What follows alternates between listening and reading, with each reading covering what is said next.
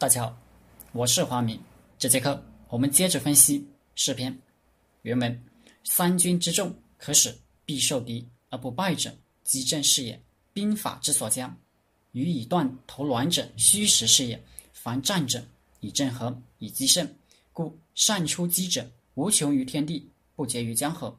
终而复始，日月是也；死而复生，四时是也。生不过午，五声之变，不可胜听也；色不过午，五色之变，不可胜观也；味不过午，五味之变，不可胜尝也；战事不过机政，机政之变，不可胜穷也；机政相生，于循环之无端，孰能穷之？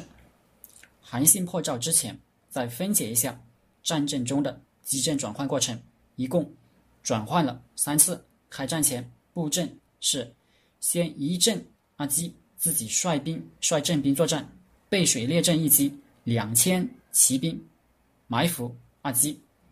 第二次机阵转换，正兵佯败，退入水边阵地，与阵地中队伍合并一处，反身再战。这是一阵一击，背水阵中部队投入战斗，成为正兵。第二次机阵转换，敌人倾巢出动，敌营空了，2000伏兵起冲入敌营，夺营换旗。这时2000骑兵变为正兵，敌人转身想夺回军营，不跟前面部队作战了，相当于韩信的大部队在这一刻转换为骑兵，主战场不是他了。这次转换是机阵转换，机变为正，正转为机。第三次机阵转换，这时候敌人退却，惊恐，指挥也乱了，胜机出现，韩信出击制胜，大部队由机兵转换为正兵，掩杀过来，获得胜利。所以我们看到正兵机兵不是一次规定好谁是正谁是机，而是随时在变，彼此相用，循环无穷。韩信排兵布阵是正机之用，战争中的伍长、族长呢也是正机。就在战争中，每一个战斗单位都有正有机。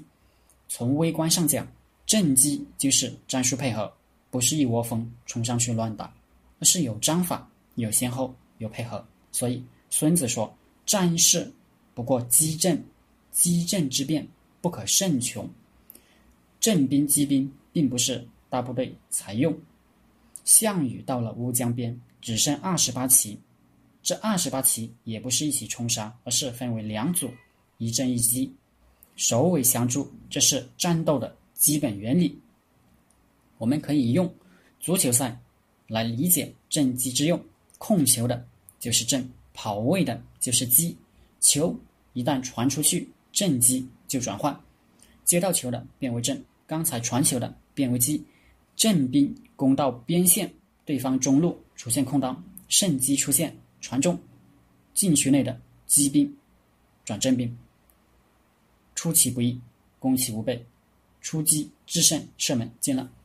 这球场就是战场，到处都是，分分秒秒都是机政转换，机政之变，不可胜穷也；机政相生，于循环之无端，孰能穷之？所以咱们研究战斗就像研究足球赛，你别以为出击制胜就是出了机招就得胜，这世上没什么机招，就那几招，人人都知道，就是没人能做到。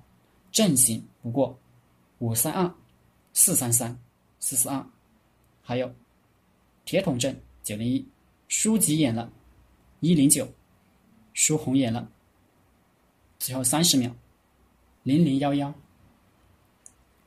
战术不过攻守平衡，中路边路，关键在于教练的领导管理能力、战略思想、战术智慧，球员的体能、技术、经验、灵气和训练，不抓这个哪有什么奇招让你得胜？足球场上只有11个人，就有无数个机阵。项羽只剩28骑，也分一阵一机，小部队有机阵，大部队也有机阵。哪怕你有100万军队，不分机阵还是会败。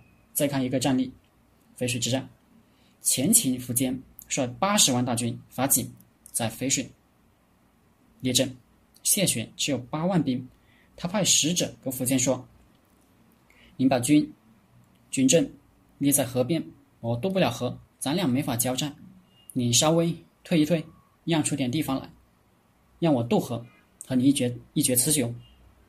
苻坚同意了，指挥军队退后，后面的部队不知道怎么回事要退军，以为前面战败，一退就乱了。谢玄渡过河来，摧枯拉朽，大破秦军。苻坚错在哪了？人人都说他愚不可及，人家喊你退你就退。苻坚当然不会那么傻，他有他的盘算。他和芙蓉商量了，假意同意谢玄退一退，让他渡河，但不是等他渡过来，等他渡了一半，铁骑掩杀过去，就把他们都消灭在河里了。锦军根本没机会上岸，兵半渡可击，这是教科书式的战法，没问题的。问题在哪呢？在于没有分兵，没有分机阵，退可以，侧翼应该留一支机兵。如果正面有什么问题，或者谢玄居然上了岸，杀过来了，侧翼给他拦腰一击，他还是占不到便宜。苻坚太大意了，实在没把谢玄当回事，他想就稍微退一退，赶紧让他来渡一半，把他们都摁死在河里得了，就没做机兵安排。但是谢玄有机兵，就是朱旭。朱旭本是东锦将领，之前和前秦作战，兵败被俘，投降了苻坚。苻坚用他为将，这是苻坚父王的根本原因。他的性格是用人不疑，疑人不用，手下带兵的一半都是朱旭这样心怀意志的人。淝水之战前，苻坚派朱旭去劝降谢石，朱旭得了机会见了谢石，跟谢石说，秦军虽然号称80万，但还未集结完毕，如果尽快作战，击溃秦军前锋部队，是有机会打败苻坚的。谢石、谢玄得了朱旭情报，这才赶紧安排速战。苻坚指挥军队退却，后面的部队不知道怎么回事，谢玄的机兵朱旭起作用了。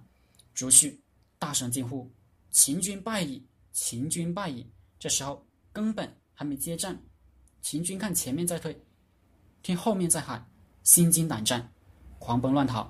锦军就渡河过来了，芙蓉纵马去喝止逃兵，运气不好，马失前蹄摔下来，被晋军所杀，秦军就真溃败了，崩溃了。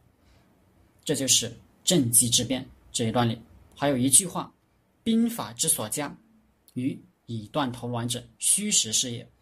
以实击卵的虚实之道，因为是篇之后专门有一篇虚实，就留到下一篇再讲了。